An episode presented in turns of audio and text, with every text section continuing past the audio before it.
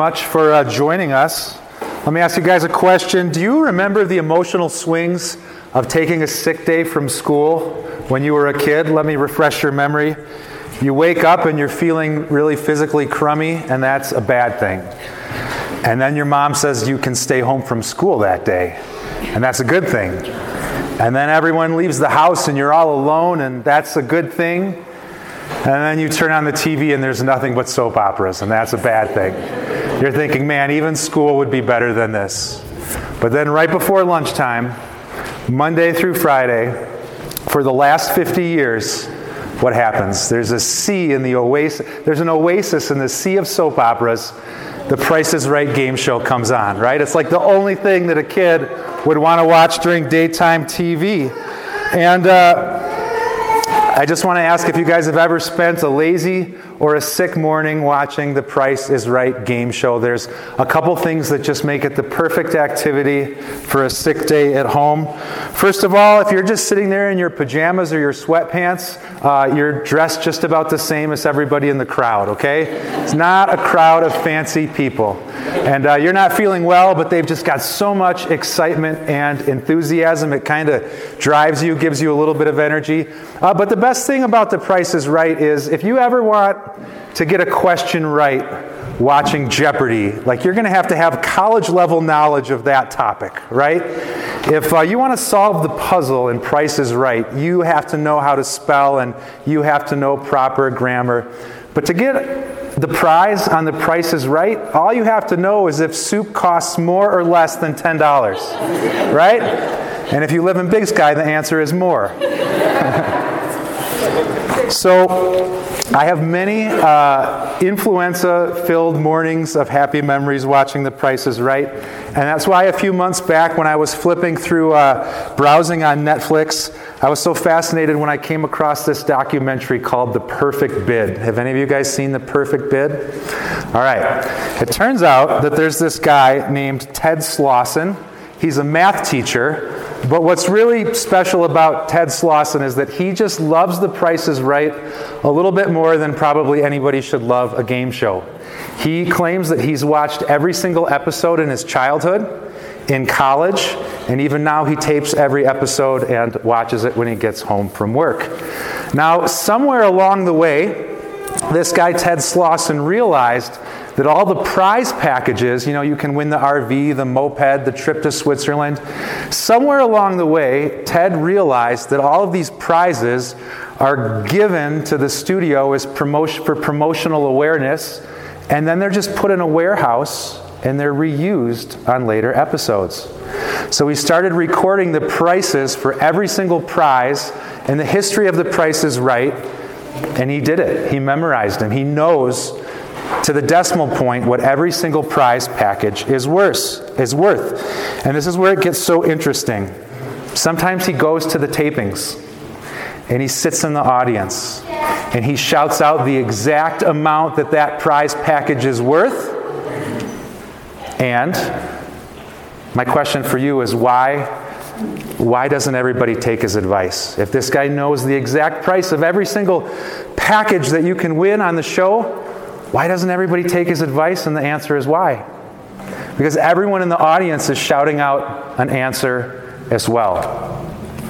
Uh, for the rest of the summer, we're going to start a sermon series called How Jesus Talks About Jesus. We're going to get the teaching right from Jesus on how to be a disciple, how to be a follower in his kingdom. And my question is this why doesn't everybody do what he says? Because there's a lot of other voices shouting out contrary information as well.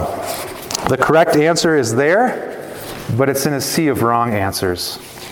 So it turns out the Price is Right is kind of offering us a metaphor for discipleship and Christian growth. Success is easy, provided you're listening to the right voice.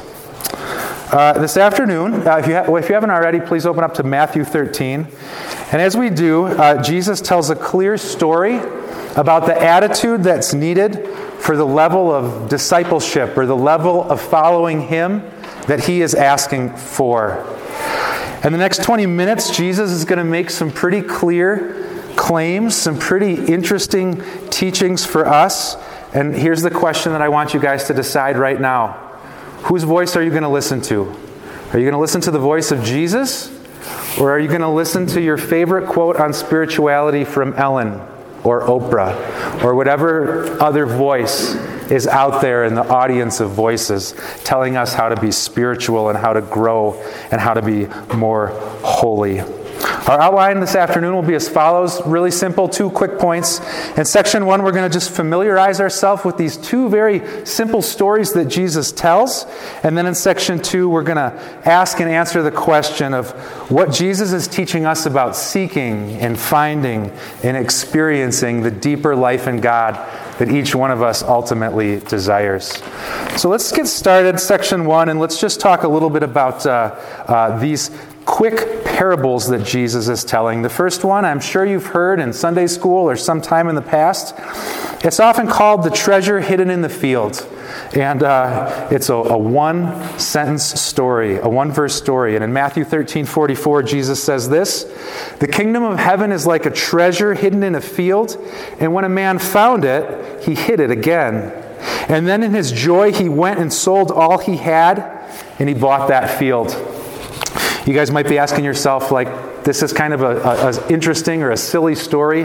Like, is this the time of pirates? Since when did people hide treasures in fields, especially in Bible times? And there's actually a really interesting explanation for this. You know, Palestine, Israel, it's a war torn area. It's occupied all the way throughout the history of the Bible, off and on. And in a time when there wasn't banks and in a time when there wasn't lock boxes, what would you do to protect your valuables?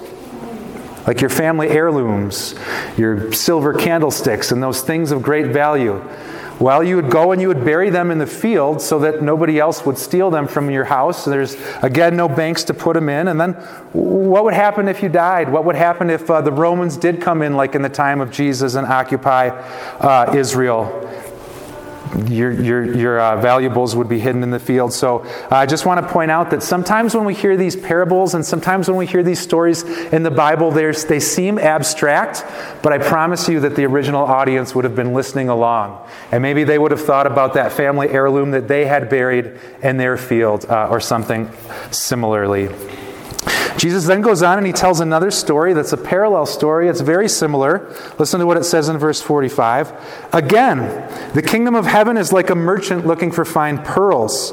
And when he found one of great value, he went away and sold everything he had and he bought it. And uh, we know that uh, pearls were uh, very valuable in Bible times, just like they're valuable today. Uh, the Persian Gulf, uh, the area around where the Bible takes place, uh, is most famous for being the region where the most expensive pearls are found.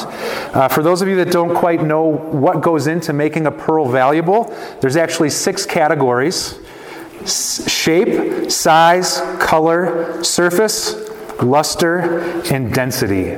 And uh, based on those six criteria, this pearl could be of great value or it could be of moderate value.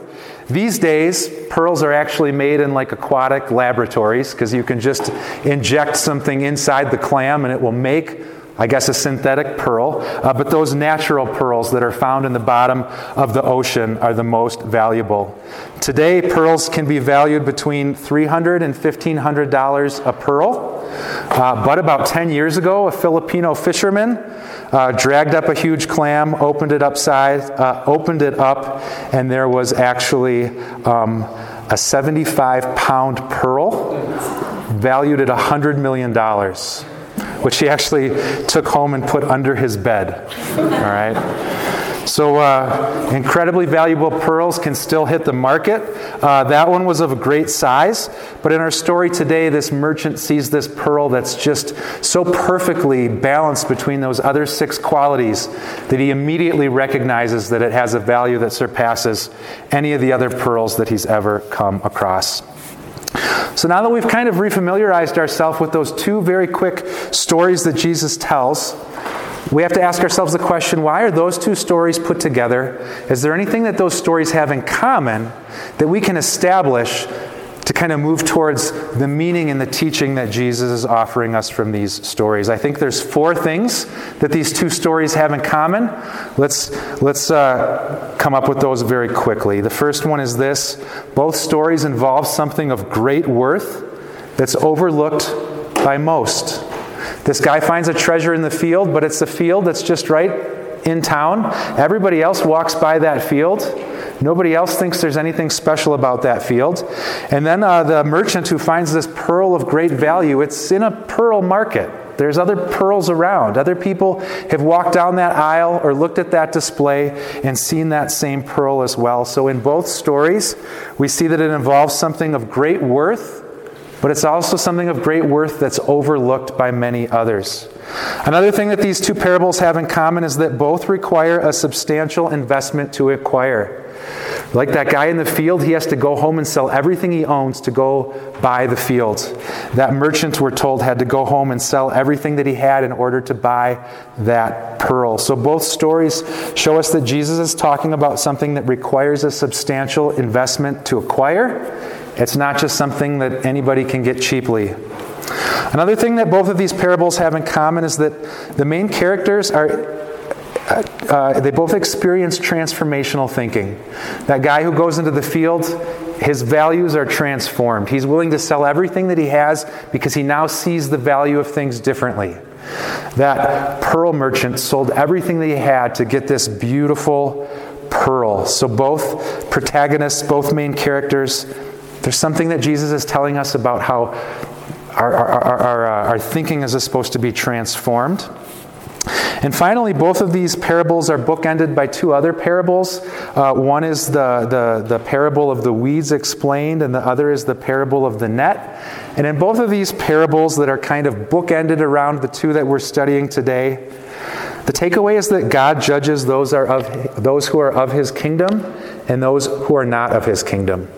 So, as Jesus is telling us this story about what it's like to enter into his kingdom, before and after are these kind of sobering stories that not everybody meets the criteria. And a lot of us in this day and age hear a story that God doesn't let everybody experience eternity with Him. God doesn't let everybody in the garden and everybody in the net make the cut and pass the criteria. And there's a voice in our head that says, No, not in this church, not in this moment. All paths lead to God, right? Like that bumper sticker that has all the religious symbols right next to each other. But I just want to challenge you guys whose voice are you listening to? Are you listening to the voice of the moment that we're living in, which changes year to year, moment to moment? Or are you listening to the voice of Jesus who's saying, there's some sort of attribute about following him that he's asking us to have that not everybody else has. So, on that note, let's transition to section two and let's really try to get to the bottom of what Jesus is teaching about the deeper life in God. Nobody wants a boring faith, nobody wants an unstimulating experience in church. We all want something better, we all want something dynamic, and Jesus is giving us some incredible guidance on how we can have that experience that we all long to have. Before we get to those three points that Jesus is teaching us about a deeper life in God through uh, these parables, uh, he, he uses this unique phrase, the kingdom of heaven. If you guys kind of look in your text there in Matthew 13 44, he starts off the parables that we're studying today by saying, The kingdom of heaven is like this. And he gives us two stories that teach us what the kingdom of heaven is like. And so the question that is in my mind is, What is Jesus specifically talking about when he talks about the kingdom of heaven? Uh, this is a phrase that occurs, interestingly enough, 32 times in the book of Matthew and nowhere else in the New Testament. Most of the Gospels use the phrase the kingdom of God, but here, 32 times in the book of Matthew, it uses, Jesus uses the phrase the kingdom of heaven. One of my favorite Christian writers is a, a man named Dallas Willard, and he has two or three chapters in his book, The Divine Conspiracy, trying to answer this question of what Jesus means when he's talking about the kingdom of heaven. And his summary is this. In summary, then, the disciple or apprentice of Jesus, recognized in the New Testament, is the one who's firmly decided to learn from Jesus and to lead his or her life as Jesus himself would do it. And as best they know, they're making plans and they're taking the necessary steps, arranging and rearranging their affairs to do this. In other words, the kingdom of heaven is this idea that Jesus is saying is the life that's available to us even here on this earth. We can start to learn things and experience things that will carry over into our experience with God in heaven for all of eternity. But some of that relationship is even available to us now here on this earth. And that's what Jesus is teaching in the book of Matthew that we can experience. The kingdom of heaven. We can start out to live, we can start to live out some of our kingdom experience even here on this earth. And so I believe that it's in that context that Jesus is telling us if you're interested in that, if you want to start living out this deeply rich experience with God, even now on this earth, Here's three things to think about as you make that your goal. Three lessons on kingdom living available to us in the here and the now. The first one is this. I hope this kind of is clear to you as it's clear to me as I ponder over those parables. I think these parables are an opportunity for Jesus to tell us don't let others establish your value of kingdom living. Okay? Don't let others establish your value of kingdom living. Keep in mind, everybody in the town walked by that field. Most of the people in that town walked through that little uh, uh, um, uh, town market where the, the pearls were for sale without recognizing the great value of that one particular pearl. In other words, it is possible for you to have an incredible excitement about what God wants to do in your life and you might not have a spouse that shares that excitement. You might have a sibling that tells you that you're a fool. Uh, you might have people in your life that tell you to put away your Bible and start talking that, stop talking that way because they're just not interested in that thing that you're super enthusiastic about. Don't let others establish your value of kingdom living. The characters in these stories are so excited they found something of great worth. But it's a treasure in a field that everybody else has disregarded. It's a pearl uh, in a store that everybody else has walked by without recognizing its incredible beauty. Uh, yesterday, I was lucky enough to have some friends from college. They were uh, in their RV visiting Yellowstone, and so they stopped by uh, to spend a little bit of time with my family and myself. And it was so good to see some old college friends. And uh, we were actually uh, really close, uh, my friend Zach and his wife Teresa, by doing college ministry together. And I still just have these incredible, like, we still have this bond from these memories from 20 years ago. Do you guys have any friends that you still have an incredibly deep relationship with, even though it's primarily based on experiences from the past. And so uh, I was just thinking and having all these memories from this ministry that we did together in college. And I went to a secular university. It was a small university in Wisconsin of about 10,000 students, uh, very public university. And every Thursday night, we would take Zach's Nissan Pulsar, which is smaller than any car that you're picturing. We would load it up with band equipment, you know, all these amplifiers and, and microphones and a soundboard. And we'd go to this uh, classroom that was right kind of on the edge of, cl- of uh, campus. And we'd spend about an hour setting up everything for this meeting. And then students would give their testimonies, and there would be singing, and there would be this kind of connection that all these Christian students or people that were pursuing Christ would experience together. And it was just such a beautiful and rich time. And usually it would be hot and overheated in that room, and so the front doors would be propped open.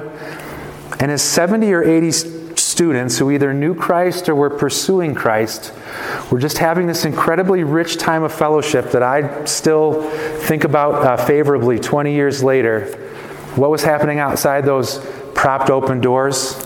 About a thousand students were walking from the dorms to the bars, looking for something that I don't think many of them found. If you were just going by the numbers, why would you possibly spend your Thursday night in that room with 50 or 60 other people who were seeking Christ when the multitudes, when the thousands were headed to the other part of town. I think when Jesus tells us the parable of the treasure in the field and the parable of the pearl of great price, he wants you to be encouraged to not let others establish your value of kingdom living.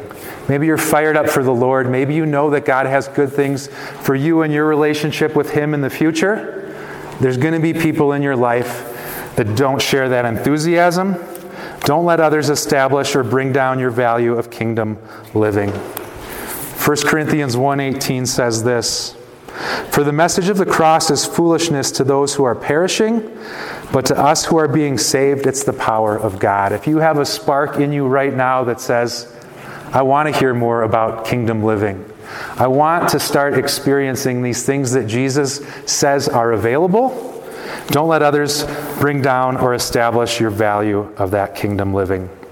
The second thing that I think Jesus is trying to encourage us with from these parables is this, even though it doesn't sound super encouraging kingdom living costs all that you have. Kingdom living will cost all that you have. Both the man in the field and the pearl merchant, what did they have to do to get the treasure? What did they have to do to get the pearl? It tells us in both instances they had to go and they had to sell everything that they had. As I've been thinking about these parables this week, I've been thinking about two primary things. The first is how wonderful it is to live for God to live for the kingdom of God, to have this relationship with Jesus that he's saying is available in these two quick parables. And you just think about the joy that these characters have, like they're not counting the cost. They gladly uh, spend everything they have to buy the field, they gladly spend everything they have to buy the pearl. But kingdom living costs all that you have. And so I've been trying to think of some times in my past where I could maybe explain or illustrate what that means that kingdom living comes at a great cost. And um, one verse that popped into my mind was uh, 1 Corinthians 6 19 and 20. Let me refresh your memory with that. It says this it's talking to Christians. It says, You are not your own, you were bought at a price. Therefore, honor God with your bodies. And uh, one example that came into my mind was uh, uh, right as I finished up college uh, and I met my wife. We weren't married yet, we were just uh, engaged. And I was living with five smelly guys that could barely pay their rent. And the thought came into my mind I would rather live with my fiance. I would rather live with my fiance right now than these smelly guys who don't pay their bills and eat all my cereal and don't wash their dishes, right? Like my urges and my impulses and my way of thinking was that this is what would be best for me. And then I remember 1 Corinthians 16, 19, and 20 that says, For somebody in the kingdom, you are not yours. You were bought with a price. My life was no longer just whatever I felt like was best or easiest for me. I was now living for a kingdom with different rules and different regulations. But that came at a cost. It didn't, uh, it didn't allow me to have what I most wanted in that season of my life if I wanted to be faithful to what the kingdom was teaching. Well, when you're dating somebody or when you're engaged, it kind of feels like the whole world is against you, right? But then you get married and it feels like the great tension of the world is you against your spouse, sometimes, right? Sometimes there's a cost of kingdom living when you're married. Um, in Ephesians 5 22 to 33, there's this beautiful passage about the, the beauty and the call for Christians in marriage for mutual submission. And what it's talking about there in Ephesians 5 22 to 33 is that marriage offers the world a picture of the gospel. Uh, in other words, and, and it explains the analogy quite clearly, Jesus Christ's bride is the church. And the church is full of sinners. And the church is full of people that make mistakes. And Jesus Christ took on the sin and the weakness of the church so that it could be propped up and so that it could be beautiful and that so it could be successful. It came at a cost to him, it came at a great cost to Christ. And then Paul in that passage says, Now, this is what your marriages should look like full of mutual submission, each spouse holding up their spouse in spite of their sin and self defeating behaviors. Have you guys ever heard that phrase, I married up? People love to say I married up. In other words, like I married a person way better than me that's elevated me to a, a, better station in life.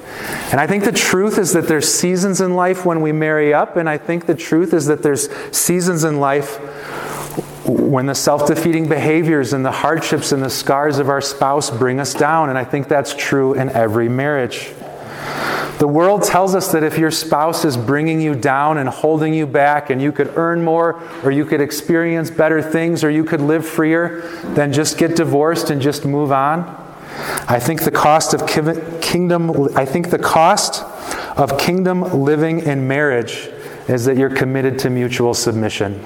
you are going to hold up your spouse in their low points just like they're absolutely going to lift up you in your low points. And so I think that if we're real here, there's times where it's absolutely beneficial to be married, to be married, and there's times when a believer is burdened in marriage.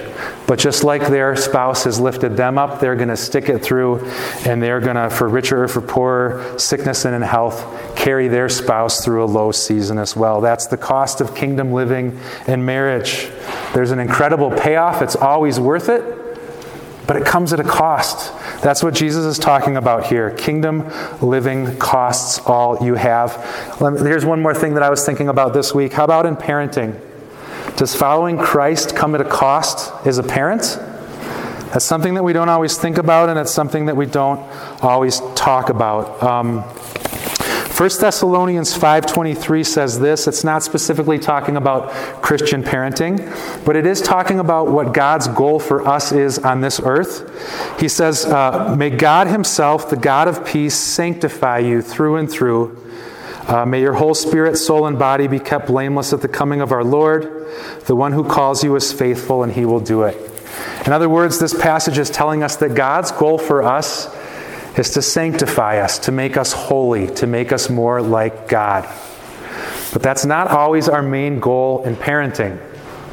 Sometimes our main goal as parents is to raise little trophies, to raise little achievers that are going to be just as good as, at us at our best things or even surpass the levels of achievement that we never accomplished in our own lives. And that might have come across a little bit harsher than I wanted it to sound.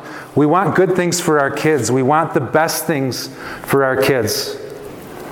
But sometimes in His sovereignty, God allows things to happen to our kids that aren't the best for their achievement, that aren't the best for their health, that aren't the best for the future that we would have chosen for our kids. And so the cost of kingdom living and parenting is that we have to yield to God and we have to say, God, I know that what you want is for my kids to become holy, even if that's different than the vision that I had for them. You're allowing them to be sick, you're allowing them to fail, you're allowing them to get bullied. That's not what I would choose for my kid. But God, you want my kids to be holy, whereas many times I just want them to be successful.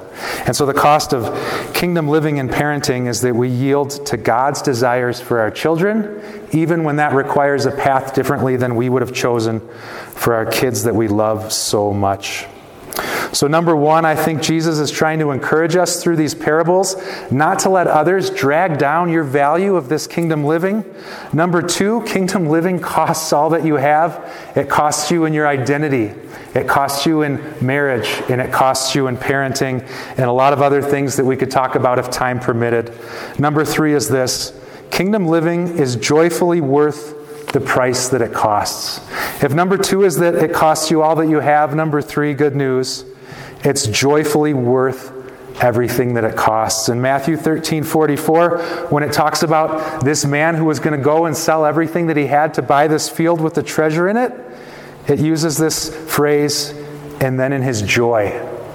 He went to sell that field in his joy because he knew that even though it was going to cost him everything that it had, he was also going to get a lot more out of it than he was investing. That's the joy of kingdom living. It makes certain junctures of our development in our marriage and our parenting more difficult than it would be if we were just free to follow our own selfish wisdom. But of course, it's worth the cost. It's joyfully worth the price that it costs. Let me start to wrap up with this. I wrote down this statement. It's certainly true for me. Kingdom living has cost me a lot. Kingdom living has cost me nothing that is better than kingdom living. Okay? It costs a lot, but nothing that's not worth it. In just a minute, the worship team is going to come forward and uh, start to wrap up our service. Let me close with this beautiful quote from Tim Keller when he preached this same passage. He says, Anybody who says, I don't want to give up $10,000 for a billion dollars is not counting the billion dollars. Anybody who will not give himself or herself up utterly to Christ has not realized that he gave himself up utterly for you Anyone who's not willing to give Christ everything doesn't realize all that he's given us. Spiritual treasure is always hidden in a field of ordinariness. If you have it, it will transform you completely. If you say, Boy, that hasn't happened for me yet, keep digging. It's kind of a tricky thing to talk for 25 minutes about two sentences, right? Don't want to get off track don't want to talk about things that Jesus didn't intend. I think that we can all think about these brief stories and we can all be encouraged. Jesus is speaking to us in an audience full of voices. We need to learn to draw out, the, draw, uh, ignore those other voices, and hear what Jesus is saying. Jesus is saying that uh, this kingdom living is available for us, it's available for you, and it can start right now.